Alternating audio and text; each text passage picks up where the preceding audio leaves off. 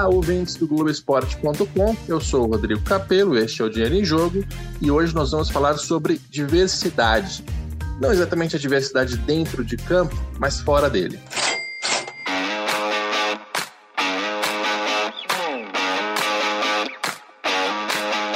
Eu continuo gravando este podcast da minha casa, espero que você também possa estar na sua, porque a pandemia ainda não acabou, e espero também que o áudio esteja com uma qualidade aceitável. Eu já vou me precaver, porque eu conheço dos episódios anteriores, e te dizer o seguinte: quando a gente grava este podcast, nós todos nos ouvimos mais ou menos em tempo real, mas a gravação que chega para mim tem ali um delay entre a minha pergunta e a resposta dos meus convidados. Então, quando você ouvir neste podcast, é, eu atravessando em cima, saiba, isso é uma questão técnica, não fui eu que, que interrompi nenhum dos dois. Eu vou começar apresentando a, a Mônica, Mônica Esperidião Hasenclever, inclusive eu conheci ela como Mônica Esperidião, é, e ela depois mudou o nome profissional dela para Hasenclever, que vai participar do programa com a gente. Tudo bem, Mônica?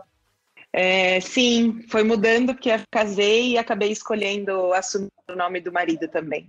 Legal, obrigado pela sua participação. E eu disse aí porque você está na França, é isso? Onde, onde você está morando Não, hoje? Eu estou morando em Madrid, na Espanha. Madrid, é verdade, na França, porque a última vez que eu te procurei você estava na Copa do Mundo Feminina. Eu estou trocando as bolas aqui. Exato, estava por lá ano passado. E a gente, tem, a gente também tem a participação do Wellington Silva, Que, que também nos ouve. Vou, vou apresentar ambos num instante. Tudo bem, Wellington? Tudo bom, Rodrigo? Prazer estar aqui podendo bater esse papo com você e com a Mônica sobre um tema que, que me interessa muito, que é essa questão da, da diversidade. Então, acho que vai ser um, um papo legal, um papo bom. Legal. A provocação desse, desse podcast veio para mim no podcast Retrasado. A gente gravou um podcast sobre empregabilidade, e a gente recebeu uma pergunta de um ouvinte que foi a seguinte. Olá, Rodrigo. Meu nome é Cristiano, sou do Rio de Janeiro. Minha pergunta é a seguinte. Eu gostaria que você respondesse na lata, sem politicamente correto, sem nada disso. Na lata. Há espaço para negros e pardos nos bastidores do futebol? Dentro de campo a gente sabe que tem. Mas fora de campo, um executivo de futebol, um diretor de futebol... Há espaço para negros e pardos? Muito obrigado. E a gente respondeu aquilo naquele podcast, respondeu a pergunta do nosso ouvinte. É, participávamos eu apresentando e o Eduardo Corte falando sobre é, como entrar no mercado de trabalho. O meu incômodo naquela gravação foi que a minha resposta foi um pouco é, pessimista, a do Corte um pouco mais otimista, mas éramos dois homens brancos falando sobre coisas que a gente pode até se esforçar para para entender, né? Eu acho que é uma questão de empatia, qualquer um pode entender, mas a gente não tem aquele tal lugar de fala, a gente não, não, não, não vive isso na pele, e eu acho que a gente precisa aprofundar um pouco mais esse assunto.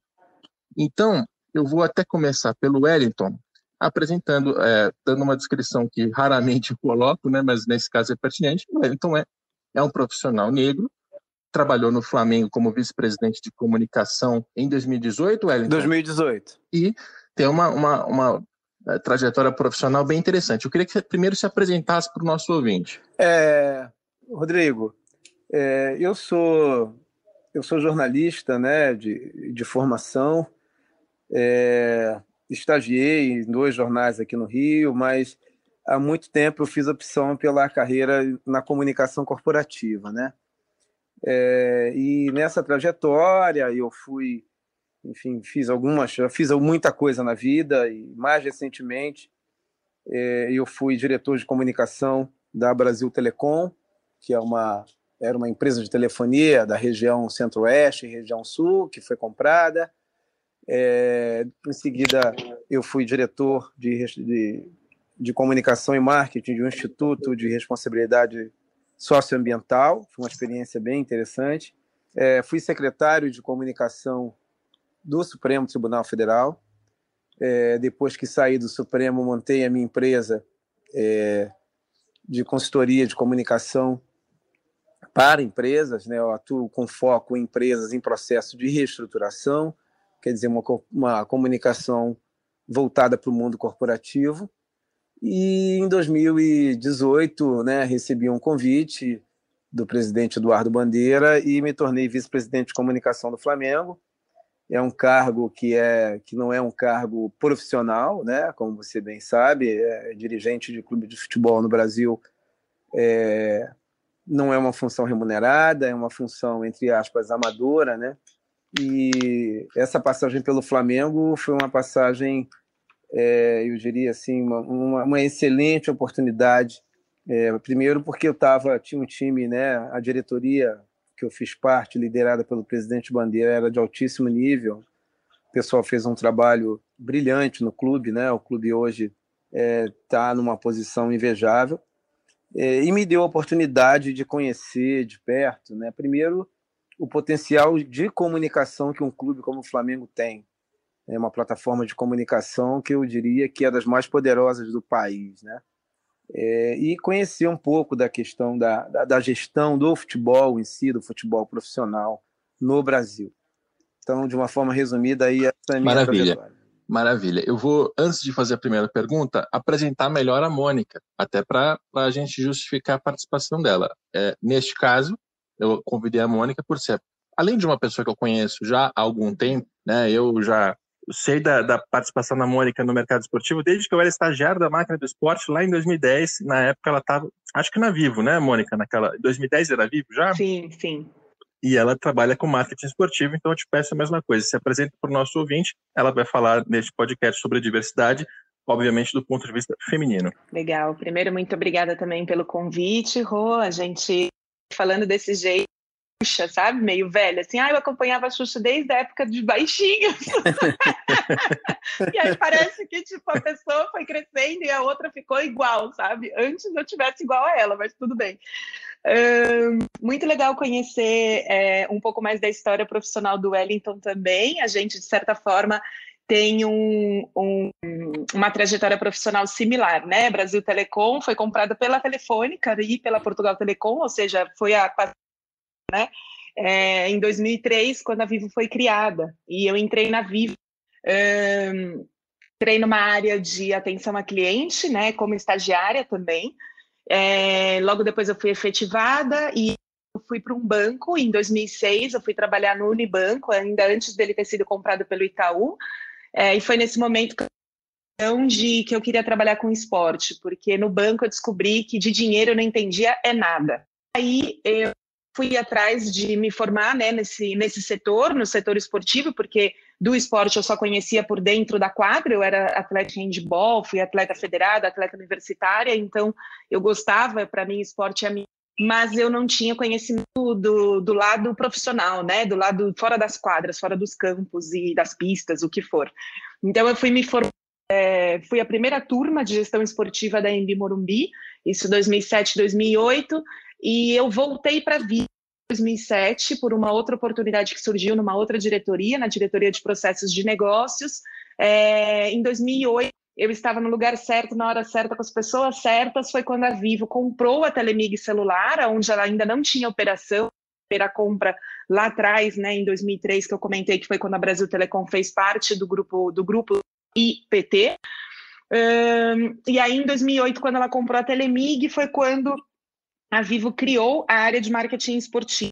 É, e eu mudei de lugar de onde eu sentava para processos de negócio com o pessoal de marketing esportivo. O pessoal sabia que eu estava fazendo curso de gestão, que eu tinha interesse nisso. E como eram só duas pessoas que iam tocar essa área, eles iam tocar para brasileira, que a Vivo já tinha desde dois mil e cinco, iam tocar o patrocínio de vôlei que a Telemig tinha do, do time masculino do Minas Tênis Clube, e também o do Franca, que foi também a compra realizada no D D D dezesseis, de operadoras que atuavam nessa região do, de São Paulo, e a gente fechou é, esse triângulo, né, vôlei, basquete, futebol, e aí eu me incorporei nessa área para poder cuidar disso, né, e aí chegamos a dois mil e quatorze, É, fiz, é, fui a P M O do projeto de Copa do Mundo da empresa, ou seja, não só cuidava de marketing, assim como também outras áreas dentro do, da empresa, redes, toda a parte de instalação de Wi-Fi nos estádios, né, enfim, e outras questões, logística e tal, até em dois mil e dezesseis, e eu, meu marido receber é, a oportunidade de poder mudar para Madrid, pra, ainda dentro Telefônica, ele também trabalhava na Telefônica no Brasil, e a gente se mudou para Madrid. Eu deixei tudo que eu amava é, para mudar para esse desafio, porque eu também já me sentia muito cômoda onde eu estava, e eu precisava de novos desafios na minha carreira, né? E para Madrid. E aí, chegando aqui, é, com uma filha pequena de três anos, sem falar muito bem espanhol, eu vim primeiro sem trabalhar, aproveitei um pouquinho desse sabático, de conhecer um pouco por aqui e tal, como as coisas funcionavam, entrei para uma pós em marketing esportivo para gerar networking aqui, conhecer o mercado e fazer com que o mercado me conhecesse, e foi aí que eu criei a minha empresa chamada Women Experience Sport, que tem o objetivo de promover a diversidade, a igualdade de gênero na gestão do esporte. E em seguida, só para finalizar, eu prometo, É, eu me somei a uma outra iniciativa similar à, à da minha empresa, chamada Leadership Human Football, que é mais focada no futebol, mas que tem o mesmo propósito, poder dar visibilidade para que é, e oportunidade para que mais mulheres trabalhem no, no meio do futebol. A sua introdução é, é legal porque já mostra para o nosso ouvinte o caminho que você fez para entrar no Sim. mercado de trabalho, né? Você trabalhou numa patrocinadora, patrocinadora De, de clubes de basquete, da própria seleção brasileira de futebol, né? Não é, não é pouca coisa. E a partir do patrocinador você achou o seu caminho dentro do, dentro do esporte. Aí eu vou passar a bola para o Wellington e eu vou até refazer a pergunta do ouvinte do nosso podcast sobre empregabilidade. É, na lata, tem espaço para o negro no mercado de trabalho do, do futebol ou do esporte? É, depende. Em que, em que tipo de posição dentro do... É, de que tipo de emprego, em que tipo de posição, né? É, a questão, acho que a gente coloca, acho que a pergunta, a pergunta do, do ouvinte, né, que eu vou tentar interpretar aqui, é, é possível você ser um executivo negro no meio do esporte? É possível você ser um, um, um, um treinador de um grande clube brasileiro? É possível você ser um, um, um diretor remunerado, um diretor executivo é, de um grande clube brasileiro de futebol? É, é possível você ser um, um... ter uma empresa de marketing esportivo é, no, e, e, e ser é, um agente, por exemplo, de atletas no, no futebol brasileiro? É, é, eu vou pontuar sempre a questão do futebol, que é a realidade que eu conheço mais. Eu acho que é onde eu posso dar, falar aqui um pouco dessa experiência que eu tive, é, é, a minha experiência e minha observação, né? Eu sempre eu gosto muito de esporte, sempre acompanhei muito, é, particularmente, futebol. É, então, é, o que eu posso dizer é o seguinte: hoje... É, eu acho que poderíamos dizer de uma forma é, metafórica, existem barreiras invisíveis que impedem é, o acesso do negro aos postos de comando no esporte brasileiro. É, é só a gente olhar, por exemplo, Rodrigo, é, os vinte clubes da Série A, vamos lá, é, que eu saiba, somente o Vasco É, tinha um vice-presidente negro, né, que é o Eloy, que inclusive foi, foi ministro no passado, enfim. É, treinadores, eu só lembro do Roger. Diretor executivo é, de futebol, o... nos clubes variam, né, mas um é gerente, o outro é diretor, enfim. Mas o fato é que executivo de futebol não tem. Treinador, somente o Roger. É, presidente de clube, não tem. É, vice-presidente, como eu falei aqui, eu conheço, que eu saiba, um. Pode ser que tenha, pode ser que eu esteja incorrendo aqui, mas, é, é, mas de qualquer maneira, seria muito pouco, né? Então, eu acho, eu diria para o seu ouvinte que hoje, é, pelo menos no universo do futebol, existe uma barreira que impede...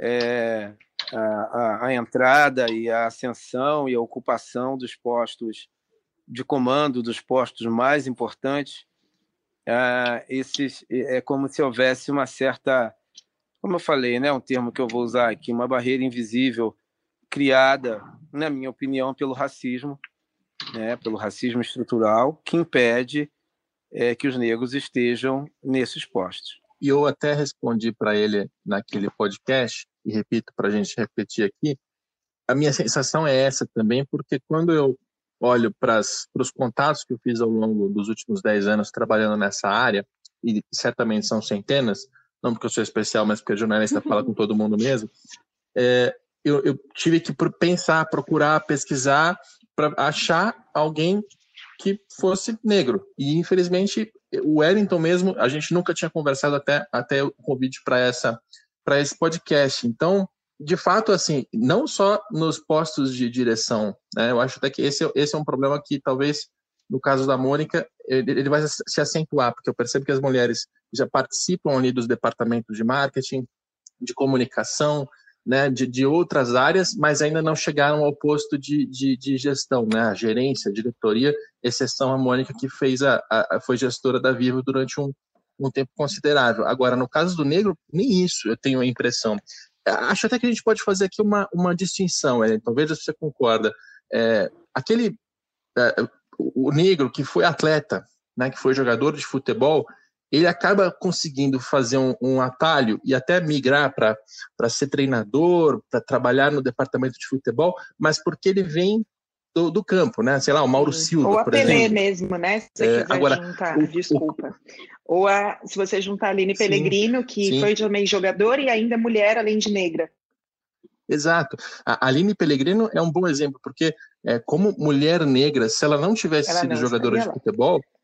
É, provavelmente não estaria lá, né? Ou seja, o mercado, para quem quer acessar e não é atleta, para quem não, não conseguiu essa notoriedade dentro do campo, é, fica, fica muito mais difícil. O que, que você acha, Wellington? É, é verdade, mas veja, você, é, você pegou o exemplo do, do, do Mauro Silva, né? Que, mas veja, você está falando de um atleta é, muito top, campeão do mundo, anos de, de Espanha, é, é, né, atuando na Europa, é, mas de, de uma forma geral, no geral, quer dizer, o Mauro talvez seja a exceção que confirma a regra, né? O exemplo que você pegou, eu sei que o Roque Júnior estava atuando também como, como, como um executivo, mas ali eu acho que é muito mais também no papel de investidor, não, se não conheço detalhes disso, mas o fato é, quando o fato de vir do campo acaba, acaba é, é, facilitando essa inserção em determinados segmentos, né? É, mas veja, é, eu peguei, falamos aqui de dois sujeitos que foram é, é, campeões do mundo, né? O Roque Júnior e Mauro Silva. Agora, é, quando a gente olha, eu peguei um exemplo simples aqui, treinadores, né? A gente tem toda uma geração de jogadores, eu, eu, eu fico sempre imaginando, Rodrigo, por que que Paulo César Caju, por que que Cláudio Adão, dois jogadores fora de série e, e, e, e, com uma, e, e com uma capacidade de comunicação grande, acredito que um conhecimento tático também, o Paulo César viveu na Europa, jogou na Europa, por que que é, é, é, pessoas como eles é, não conseguiram é, ascender a condição de treinadores, né? Então, é, são em que, é, é, parte da minha, essa minha observação, desse que eu estou pontuando, vem dessa observação. Eu uma vez tive uma oportunidade de conversar com o próprio Paulo César, estar num evento junto com ele, e ele atribuía isso ao, ao racismo brasileiro, né? Então, é, existem algumas brechas para o ex-jogador, né? E mesmo assim, não é qualquer ex-jogador, não. É, é, são ex-jogadores que foram é, ex-jogadores que, com experiência de seleção brasileira, de vivência na Europa, enfim. É como se, para entrar nesse clube, né, o negro tivesse que ser assim, um sujeito muito, muito fora da curva, né? Quando a gente vê... Pode falar, Rodrigo. Esse é um ponto interessante, né? E, e eu vou fazer essa pergunta para a Mônica também. É, a impressão que passa é que para o negro e para a mulher entrar e se consolidar dentro do mercado de trabalho relacionado ao esporte, ele precisa fazer muito mais do que um homem branco é, de, de uma origem de classe média, classe média alta. Esse já tem uma, uma, um espaço quase cativo dentro do mercado de trabalho, né? É, você, conta um pouco sobre a sua experiência pessoal. Você já sentiu é, o racismo se manifestar direta, indiretamente, de maneira explícita ou estrutural. O, o, o racismo, você, a gente, o negro no Brasil, ele, ele, ele convive com, com racismo é, desde que nasce, da hora que vai, da hora que acorda até a hora que vai dormir, né? É, são várias situações, vários episódios, são situações diárias, cotidianas, desde você ir no prédio de um amigo e o porteiro te indicar a porta de serviço, querer saber o que, que, o que, que é, qual é o assunto, a, é, aos olhares quando você está em algum espaço que não é considerado é, um espaço tradicionalmente ocupado por um negro, enfim.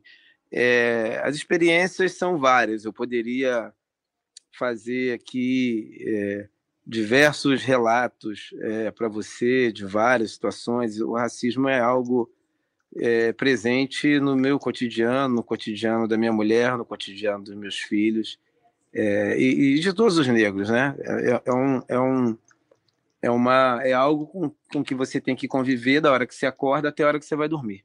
E no futebol você, você sentiu isso?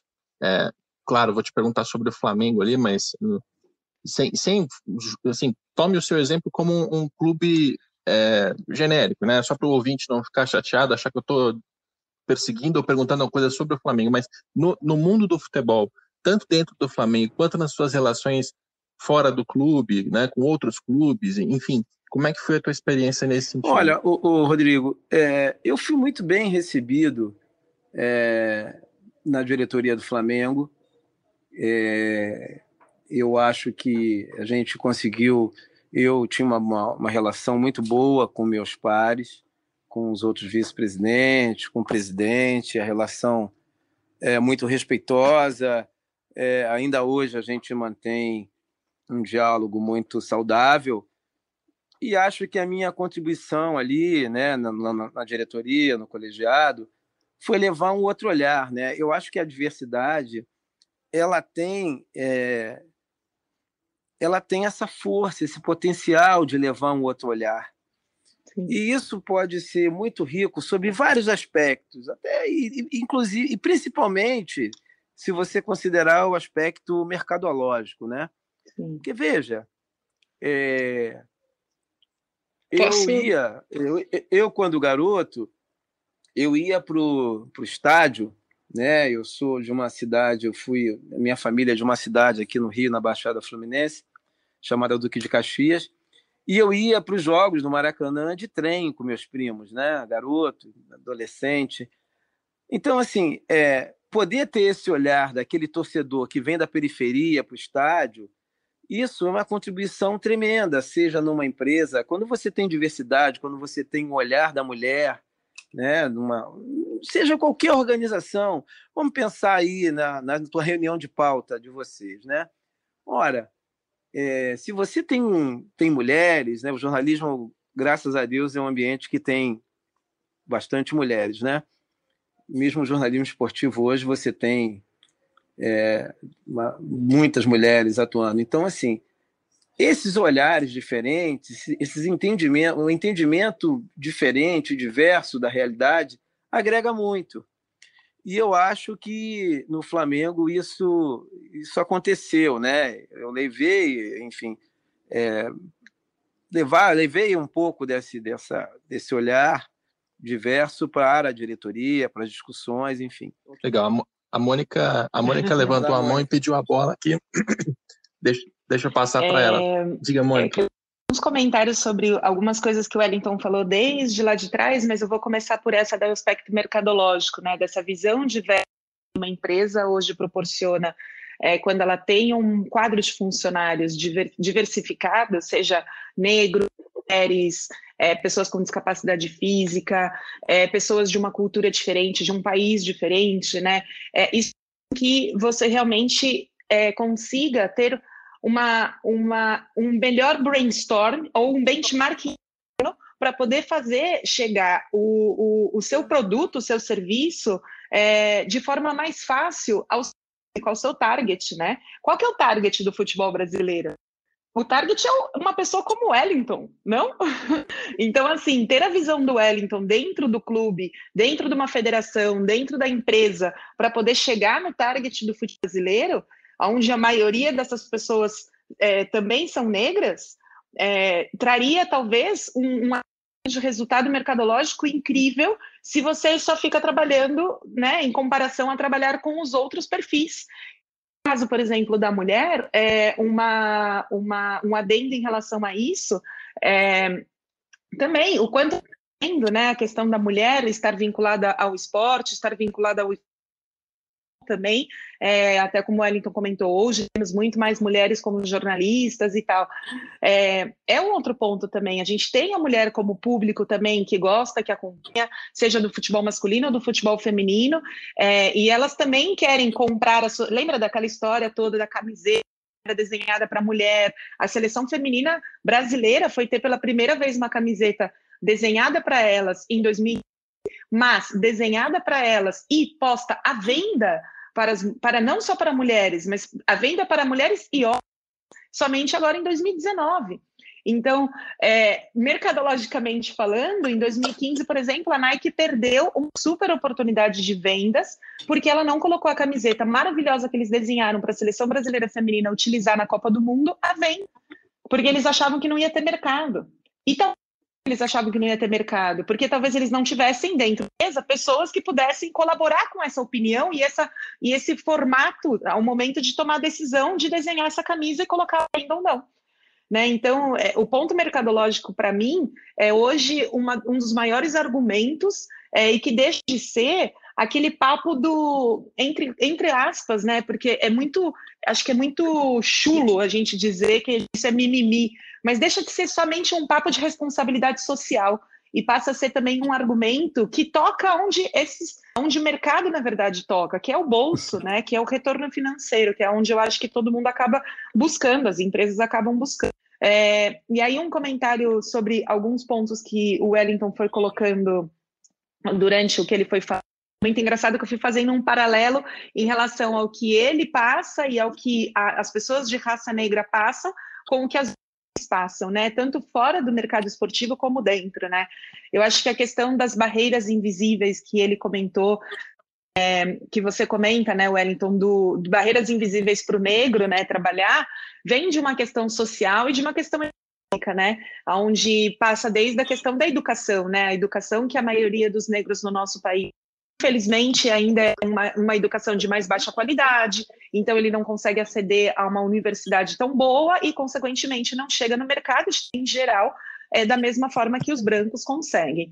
É, e aí, no caso da mulher invisível, é, falando mais em, em específico no esporte, ela tem um, ela tem, ela é invisível também, porém ela tem um outro caráter, ela tem um caráter social, mas ela vem por um caráter, por exemplo, cultural, né? A gente até quarenta anos atrás, nós éramos proibidas de jogar futebol, né?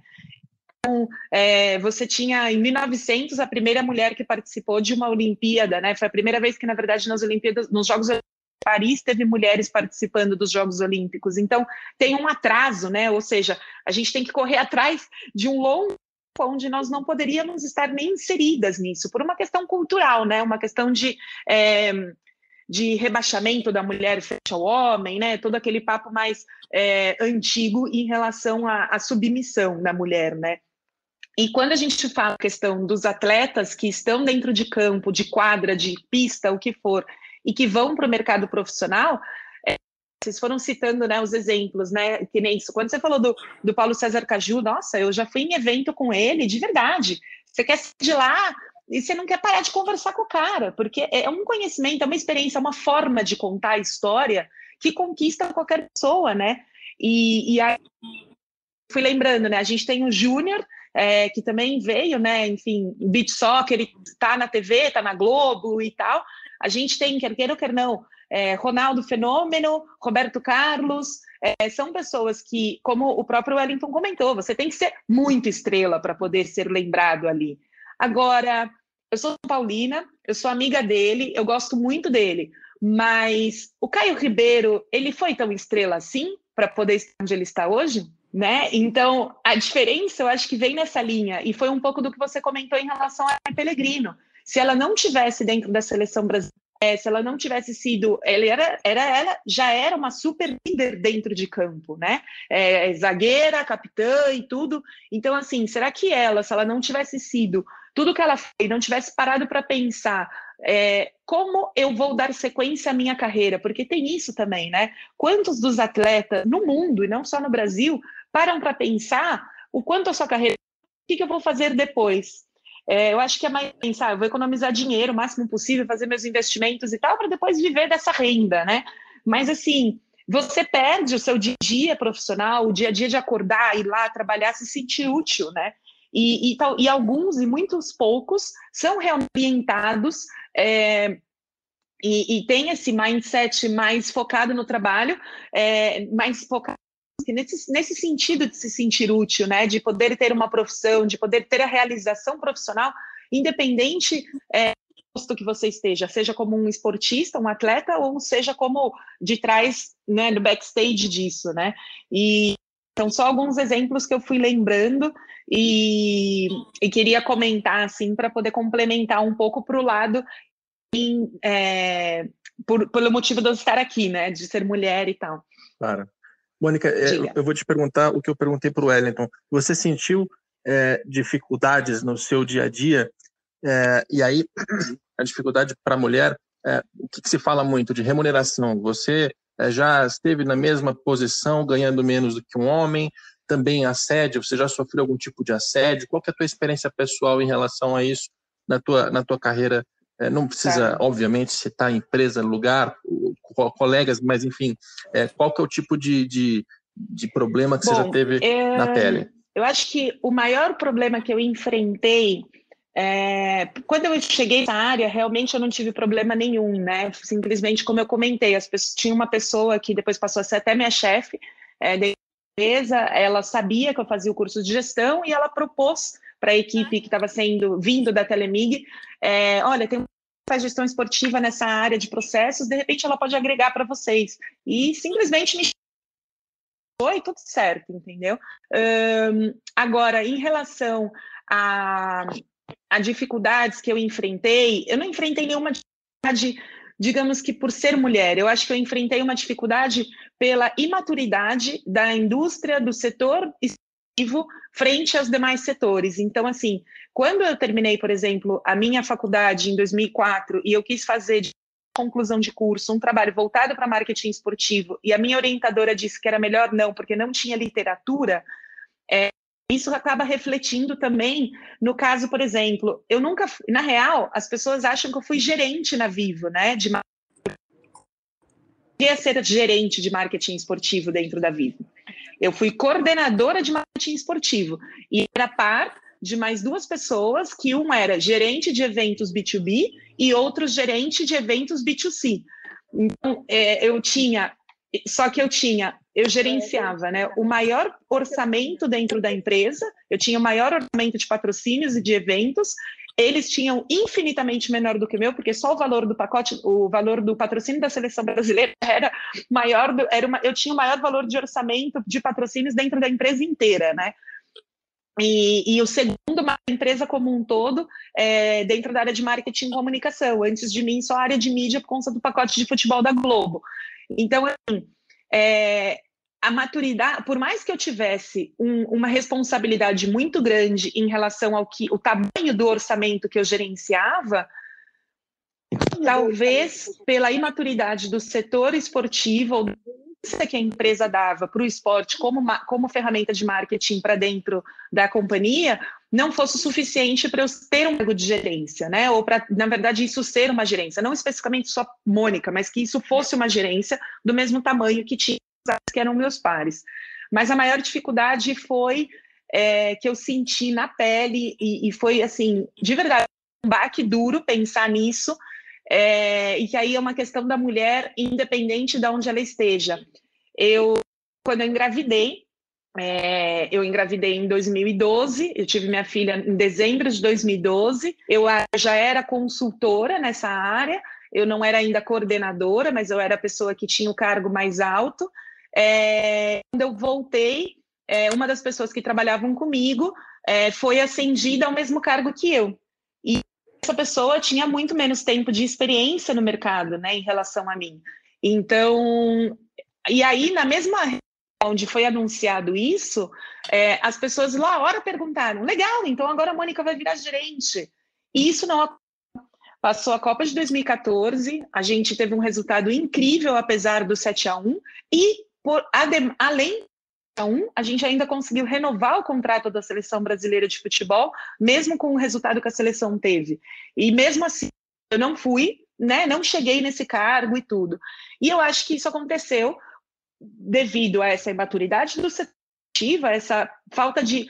de real justificativa para que o esporte tivesse uma importância similar a um cultural, a um evento de, de música, aos eventos de convenção da empresa, que eram os outros gerentes, eram que eles cuidavam, na verdade.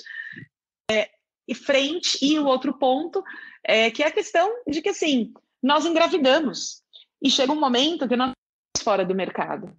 E por mais que a gente lute, e eu deixei de fazer sete meses de licença maternidade, eu só fiz meses para voltar antes, porque eu queria, ninguém me pediu, ninguém me obrigou, eu pedi porque eu queria estar na Copa das Confederações é, com tempo suficiente para poder treinar e poder trabalhar a equipe, trabalhar tudo que nós íamos fazer para a Copa de dois mil e quatorze.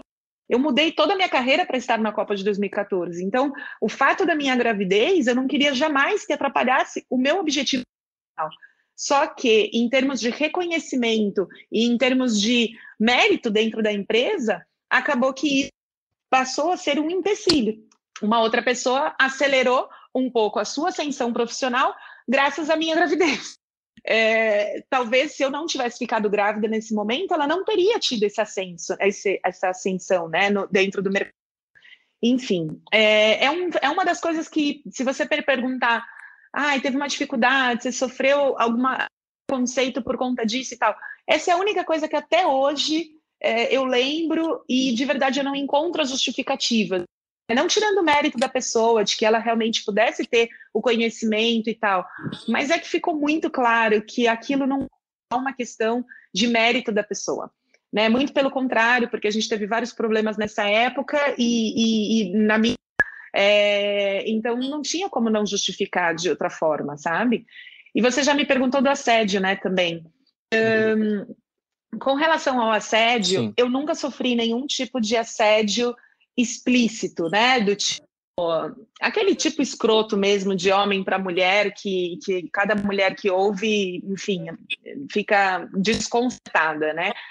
É, mas eu nunca fui trabalhar de saia, nem de decote, é, eu, me, eu, eu tenho uma personalidade muito masculina, é, digamos, eu falo muito palavrão, eu sou muito impositiva na minha forma de conversar, é, quando eu tenho razão eu não deixo com que alguém me abale por conta é, só de eu ser outra pessoa ser homem, ou só dele ter um cargo maior que o meu e eu ter um cargo menor. Eu acho que se eu tenho razão, eu preciso mostrar para quem que eu estou sendo pai. Trabalho para pensar, eu não trabalho para baixar a cabeça, enfiar o rabo entre as pernas e sair andando. Então, eu acho que a forma como eu sempre me posicionei, é, com muita segurança em tudo que eu estava fazendo, né, é, nunca abriu portas para que, nunca deu brecha para quem se atrevesse a dizer alguma coisa diretamente para mim. Agora, olhares, é, sorrisos, mais fortes, hum, ai, essa menina tão bonita que trabalha aqui com vocês. Esse tipo de coisa eu já vi e ouvi muito e ouço até hoje. É, e, e só para dar uma... Só para complementar, eu nunca ouvi. Exato. Isso, isso, o que eu quero dizer aqui é o seguinte, é, às vezes o, o homem branco, né, que está tá numa posição privilegiada, e acho que a gente tem que reconhecer, tem que entender, é, a gente não sabe o que é porque não acontece. Né? Ninguém tem olhares ou abraços mais fortes e, e ninguém me manda entrar pela, pelo elevador de, de serviço, como acontece no caso do Wellington, e é por isso que eu faço essas perguntas para vocês. É, e, e importante, essas coisas elas são complementares, esses problemas são complementares. Então a Mônica vive é, nesse cenário, ela enfrenta o machismo, o Wellington enfrenta o racismo, e se você pensar na mulher negra, ela tem que enfrentar as duas coisas potencializadas é a um nível ainda mais complicado. É isso. Né? E aí a gente, E aí a gente entra na isso. questão estrutural que o Wellington falou. Eu queria falou. retomar Eu queria isso. que o Wellington aprofundasse um pouco mais isso. A Mônica falou... Exato. Fala mais sobre é, o racismo a, a estrutural. A Mônica falou ainda há pouco é, da questão, né, da falta, talvez, da falta de negros em alguns postos, pela, que é uma explicação que, todo, que, que virou meio um senso comum, né? Ah, são descendentes de escravos, tiveram um pouco acesso à educação, não uhum. tem dinheiro, enfim... e aí não conseguem ter curso superior, em, é, é, mas a questão ela, ela vai além disso, sabe? Existe uma, uma, uma questão estrutural, né? Essa barreira invisível que eu falo, é, é, é, é esse é, é o racismo, né? Que está estruturado, que, ajuda, que estrutura toda a sociedade brasileira, está estruturada em torno desse, desse comportamento racista, das atitudes racistas, né? É, então, esse é, um, esse é uma questão que eu queria pontuar. É, muitas vezes você tem uma excelente formação, Mônica, e, e mesmo inexplicavelmente assim acontece, você, né?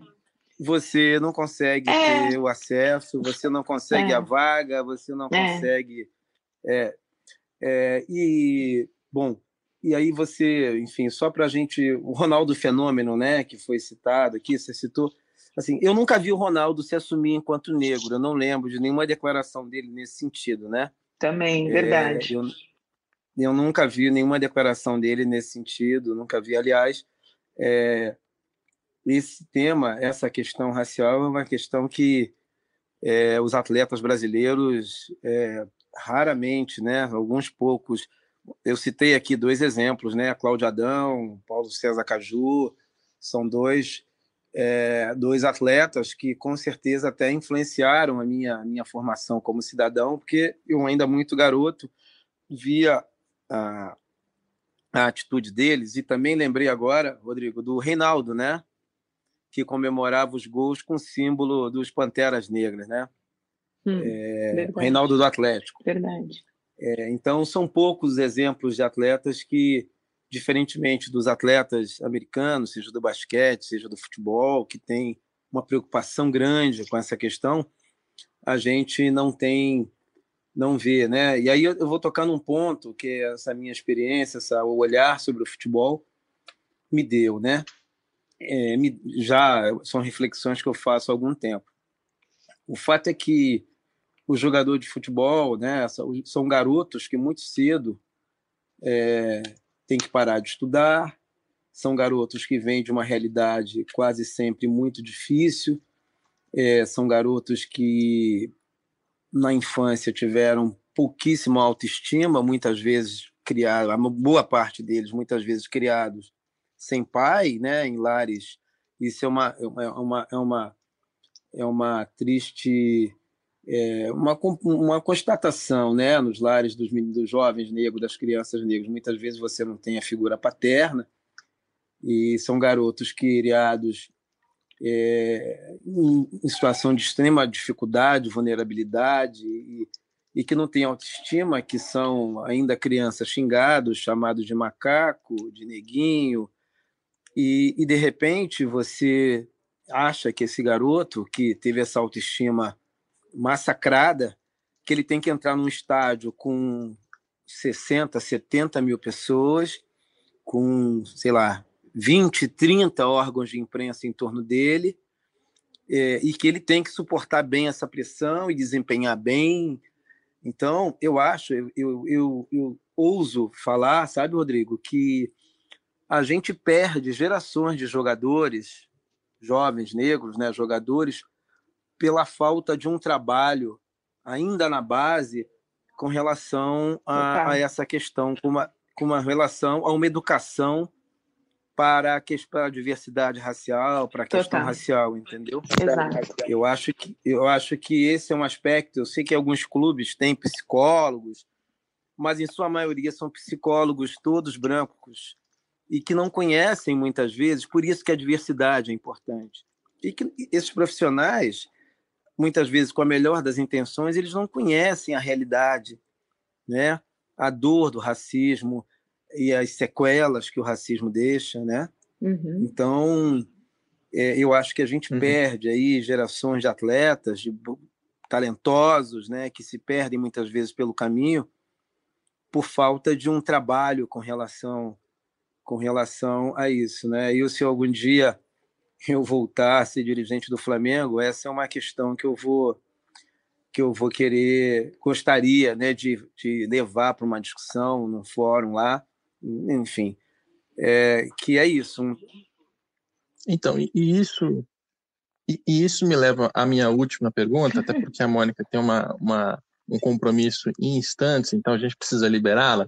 É, eu até vou começar por ela, se ela quiser em seguida se despedir, não tem problema. É, quando, quando você fala da parte estrutural, né, e, e a gente pode também chegar à conclusão, olhando para o cenário como um todo, e dizer, olha, o negro, a mulher, tem menos acesso ao mercado de trabalho no esporte, porque ele já tem menos acesso ao mercado de trabalho como um todo. E ele tem porque ele já tem menos acesso à instrução, à educação, a dinheiro, sai de uma realidade que e muitas vezes é, é miserável, é periférica, como o Wellington já explicou. Então, o cenário, a gente, a gente pode atribuir isso a esse cenário macro, E, e dizer assim, não, vamos esperar que o país se resolva, que as coisas melhorem, porque um dia talvez isso melhore e, e aí ele vai ser incluído, né, tanto o negro quanto a mulher. E é por aí. E a minha, minha pergunta específica é, as empresas, os clubes, as federações, é, patrocinadores, a mídia, todo, todo mundo que tem envolvido no mercado esportivo, não precisaria ter uma... uma não só uma mentalidade de inclusão, mas programas mesmo, campanhas, priorizar a contratação da mulher, priorizar a contratação do negro. Não precisa ter alguma coisa um pouco mais é, proativa e, e assertiva, Sim, Mônica? Precisa. É, eu acho que tem aí uma questão que... É, a questão de política de cota, né? É, na FIFA hoje você só tem seis mulheres que são membros do comitê executivo da FIFA, dentro dos trinta e sete executivos. Estas seis entraram pela obrigação de cotas de que cada associação membro da FIFA tem que indicar uma pessoa. É, só que assim, elas não devem ser para sempre, né? As cotas elas deveriam existir para essa medida pontual, no sentido de colaborar para acelerar esse processo de chegar a uma equidade entre essas diferenças que nós temos, né? Seja homens com, é, ou mulheres, seja negros e brancos, enfim. Um, E, e, e, e é importante, certeza é importante, deveria existir, é, e já existem algumas medidas nesse sentido, né? É, talvez a medida do Comebol em relação ao licenciamento dos clubes que querem participar da, em um time de futebol feminino, é, de acelerar o outro, o outro lado da inserção de mais mulheres na gestão do esporte, porque acaba que você tem... É, na verdade, convites a mulheres que venham gerenciar o futebol feminino, né? Então, hoje, por exemplo, desde que eu comecei a trabalhar é, com esse foco em questão de promoção de diversidade e de igualdade de gênero, eu só sou convidada para dar palestra relacionada ao futebol feminino. É, as pessoas parecem que esqueceram um pouco que eu trabalhei anos basicamente gerenciando o esporte masculino, porque a única, sele... a única parte feminina que eu cuidava era da seleção feminina e idade. Se a, a Vivo, é, não só a Vivo, mas se o mercado, o mercado em geral, qualquer patrocinador, não dava atenção feminina, a Vivo, por exemplo, foi a primeira empresa a trabalhar com isso. Talvez porque, voltamos à questão mercadológica, tinha uma mulher ali dentro que olhava para isso e que percebia que era um, um, um, uma, um potencial de negócio a ser explorado, que estava lido e que ninguém estava olhando para ele, e que agora em dois mil e dezenove simplesmente todo mundo se despertou literalmente para esse... E isso faz parte da FIFA, que aí vem um pouco dentro do que você colocou, dessas medidas, as federações, os players não devem trabalhar nesse sentido, sim, e eles estão começando a trabalhar. A FIFA já tem... É, como secretária-geral a Fátima Samoura. A Fátima Samoura é braço direito do Infantino, ela é negra, ela veio da ONU, ela é mulher e ela é a segunda pessoa mais importante dentro do futebol mundial. É, e o plano estratégico de futebol feminino, de, de desenvolvimento do futebol feminino estabelecido pela FIFA em dois mil e dezoito, é, traz um, como um dos objetivos a melhoria e a questão do desenvolvimento da governança, onde a gente coloca... Eles colocam a questão de promoção de diversidade e igualdade de gênero na gestão do futebol como um todo. E isso, pouco a pouco, está se desdobrando para as associações membro FIFA, e que são a Comebol, a CONCACAF, né, a UEFA e tal, e também para as federações e confederações nacionais e federações estaduais. A própria Aline Pellegrino, dentro da, da, da Federação Paulista de Futebol, da, da Federação Paulista de Futebol, tem trazido esse tema. Ela acabou de participar do programa de liderança da mulher da FIFA. Ela está trazendo esse tema, já teve palestras, eventos realizados nesse sentido.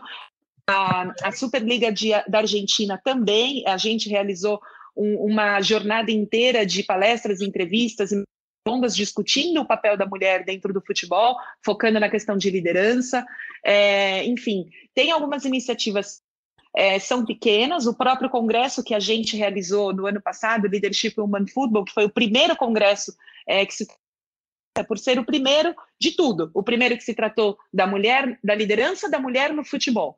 Então, é, foi um êxito exatamente pela, pela, pela, pela pela questão ímpar que ele foi, né? Que foi um êxito dentro de um estádio enorme que é o Metropolitano, com, mais, com quatrocentas pessoas nos dois dias de evento e quase dez mil pessoas assistindo o streaming.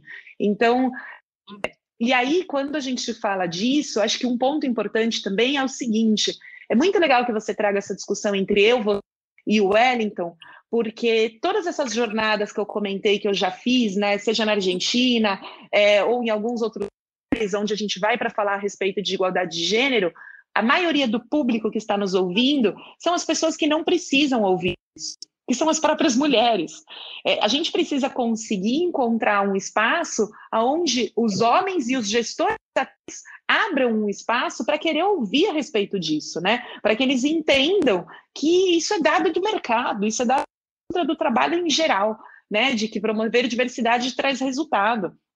Né? Enfim, é, é só um ponto que, que eu acho que é importante colocar, assim, na minha opinião. Eu acho que as cotas são necessárias, mas elas devem ser trabalhadas como é, uma das medidas para poder acelerar, e depois esse negócio precisa ser tirado para que as coisas possam andar normalmente, né? Legal, eu vou fazer a mesma pergunta para o Wellington, mas como a Mônica tem um compromisso, eu já vou me despedir dela. Muito obrigado pela sua participação. Opa, mas aqui eu no realmente podcast, preciso Mônica. ir, que daqui a pouquinho eu começo uma live e depois eu ainda tenho um congresso. A vida não está fácil, não. Obrigada, obrigada, Wellington. Sucesso. Também. Obrigado, Mônica. Um abraço, Mônica. E aí a gente segue com o Wellington, e eu faço a última pergunta também para não, não esticar não, aqui não. a jornada do Wellington. Sobre essa questão de, de inclusão, de, de, de cota... É, minha, minha opinião de fora, de quem não sabe do que está falando, eu acho que as empresas e os, todos os players ali do, do mercado esportivo, né, o clube, a federação, a empresa, a mídia, seria legal se, partindo dos, dos recursos humanos ou, ou da direção, não sei, tivesse mesmo essa cabeça direcionada para a gente pode encontrar no mercado de trabalho é, mulheres ou, ou negros que tenham talvez menos formação acadêmica do que, do que necessário, que não tenha feito intercâmbio, que não tenha uh, o inglês fluente, mas a gente vai pegar e vai investir, vai ajudar a se desenvolver, vai dar estabilidade. E é, é por aí? Você acha que, que esse tipo de, de, de cabeça pode, pode fazer alguma é, diferença eu, eu, no curto prazo? Rodrigo, é, o que, que eu, eu acho, né? É, as pessoas só fazem, eu acho que as organizações só adotam é, esse tipo de, de iniciativa, assim, imprimidos é, pela necessidade, ou seja, uma necessidade mercadológica, ou seja, uma, uma pressão social grande, tá?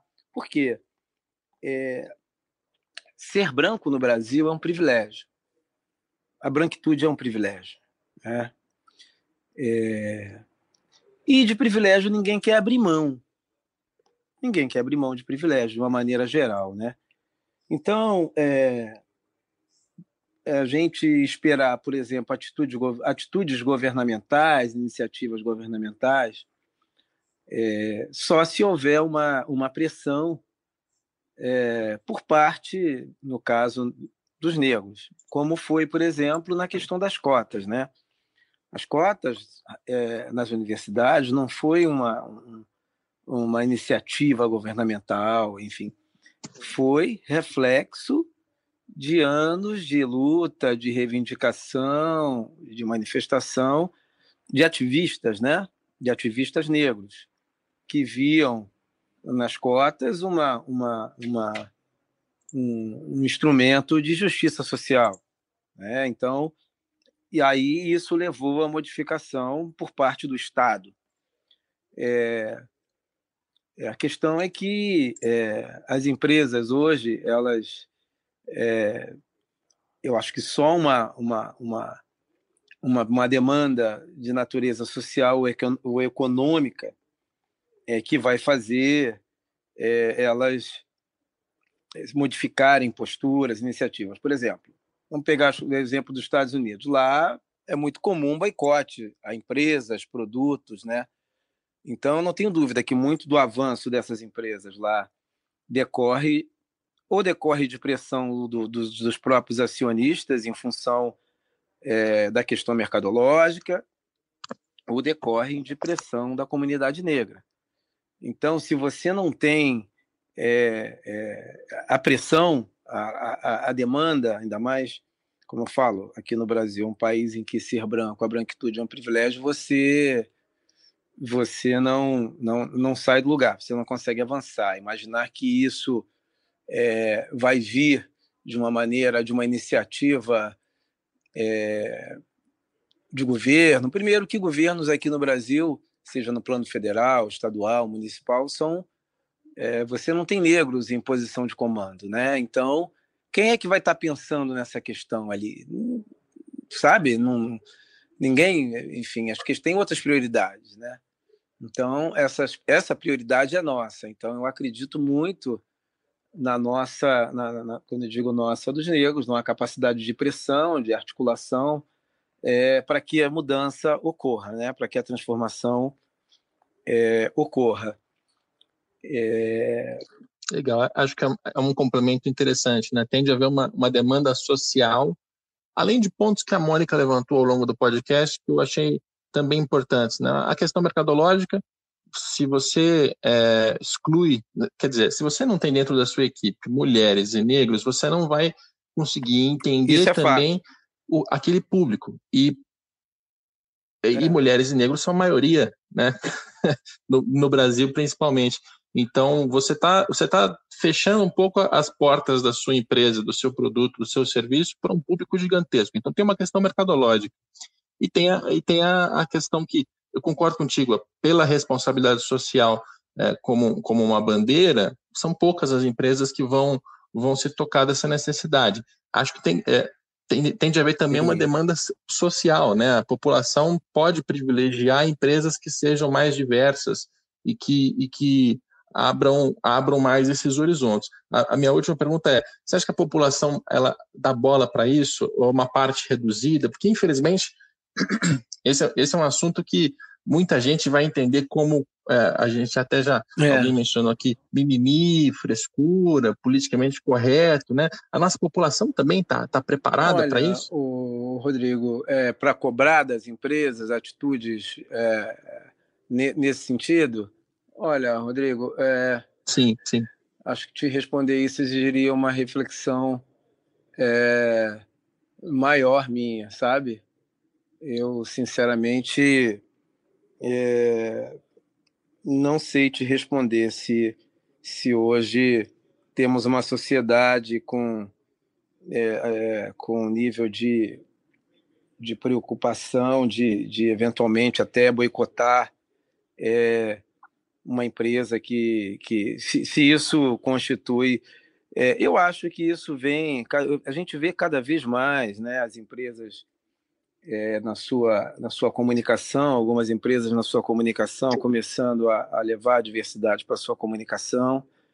É, e eu acho que isso... Então, assim, vou pegar do que eu vejo. Né? Eu percebo, né, a gente tem uma evolução lenta, mas temos aí algumas... É, algumas empresas é, já se posicionando com relação a isso, é, outras querendo aprender, querendo... Existe uma, uma, uma, uma disposição maior é, para isso, tá? Eu vejo empresas procurando recrutar jovens negros, eu vejo empresas desenvolvendo programas nessa área, vejo empresas querendo entender a questão da diversidade de fato. É, eu vejo empresas é, na, na própria comunicação procurando é, é, espelhar a diversidade brasileira. Então, eu tendo a achar, né, que, que esses movimentos decorrem ela, de informações que elas detêm, que isso é importante para o negócio delas, entendeu? Eu acho que isso não é uma coisa gratuita, eu acho que é nenhuma coisa de benemerência, eu acho que é uma coisa que é, decorre de uma, de uma visão de, de informação de que isso é relevante para o negócio delas, e eu tendo a atribuir isso a, a, uma, a, uma, a um crescimento cada vez maior. É, enfim, as cotas abriram espaços para os negros nas universidades, enfim, você vai, as pessoas começam, é, os negros começam a ocupar alguns espaços e levar esse tipo de discussão, esse tipo de pauta, né? E à medida que um está num espaço e coloca essa discussão, é, surge a oportunidade para que outros cheguem também. Então, eu acho que tem um, um um movimento, é, é, de certa forma, na sociedade, que tem levado as empresas, a, algumas empresas, a assumirem é, uma, uma nova postura. Agora, eu acho que a questão, tem uma questão com relação é, a isso, é que é, não basta só a empresa ela mostrar diversidade na, na, na sua comunicação, no seu, no seu marketing. É importante que, que a diversidade esteja incorporada mesmo no seu dia a dia, com, com, com a, a deliberada intenção de ter diversidade e de buscar profissionais, de buscar jovens, como você falou. É, a gente tem muito essa questão do mérito, né? Fala-se muito no mérito, mérito. Mas o que que é mérito? É, o que que é talento, né? Um garoto que mora na periferia e que acorda cedo para trabalhar de office boy e que sai à noite, vai, vai estudar numa universidade privada e depois chega em casa meia-noite para no dia seguinte. Então, assim, qual é a capacidade, qual é a resiliência que esse, que esse profissional vai ter? A capacidade de improvisação, é, é, é, enfim, o conhecimento de um determinado segmento do público consumidor que essa pessoa tem. Então, assim, isso também é mérito, né? Isso também é mérito. Então, é, eu acho que é, mais, é preciso ir além da questão meramente é, da comunicação, enfim, e, e de fato entender que, que a diversidade é, é um ambiente diverso. É, e aí eu, eu uso muito, estou falando aqui em termos até de negócio, né? Então, que seja pela ótica do negócio, a diversidade, um ambiente diverso é um bom negócio. Maravilha. E eu espero que esse, esse podcast tenha dado uma, uma, ainda que pequena e modesta, contribuição, mas alguma contribuição para que o mercado esportivo é, se conscientize, faça mais a sua parte, tenha, tenhamos, se não iniciativas prontas, pelo menos mais discussão, Rodrigo, porque são temas muito importantes. Wellington, obrigado pela sua prazer, participação Rodrigo, aqui, no, aqui que, no podcast. É, eu que agradeço a oportunidade de estar aqui conversando com você sobre esse tema que eu considero é, da maior importância para a sociedade brasileira. Esse episódio tem a produção de Leonardo M. Bianchi e a coordenação de Rafael Barros. A gente volta na próxima segunda-feira com mais um Dinheiro em Jogo.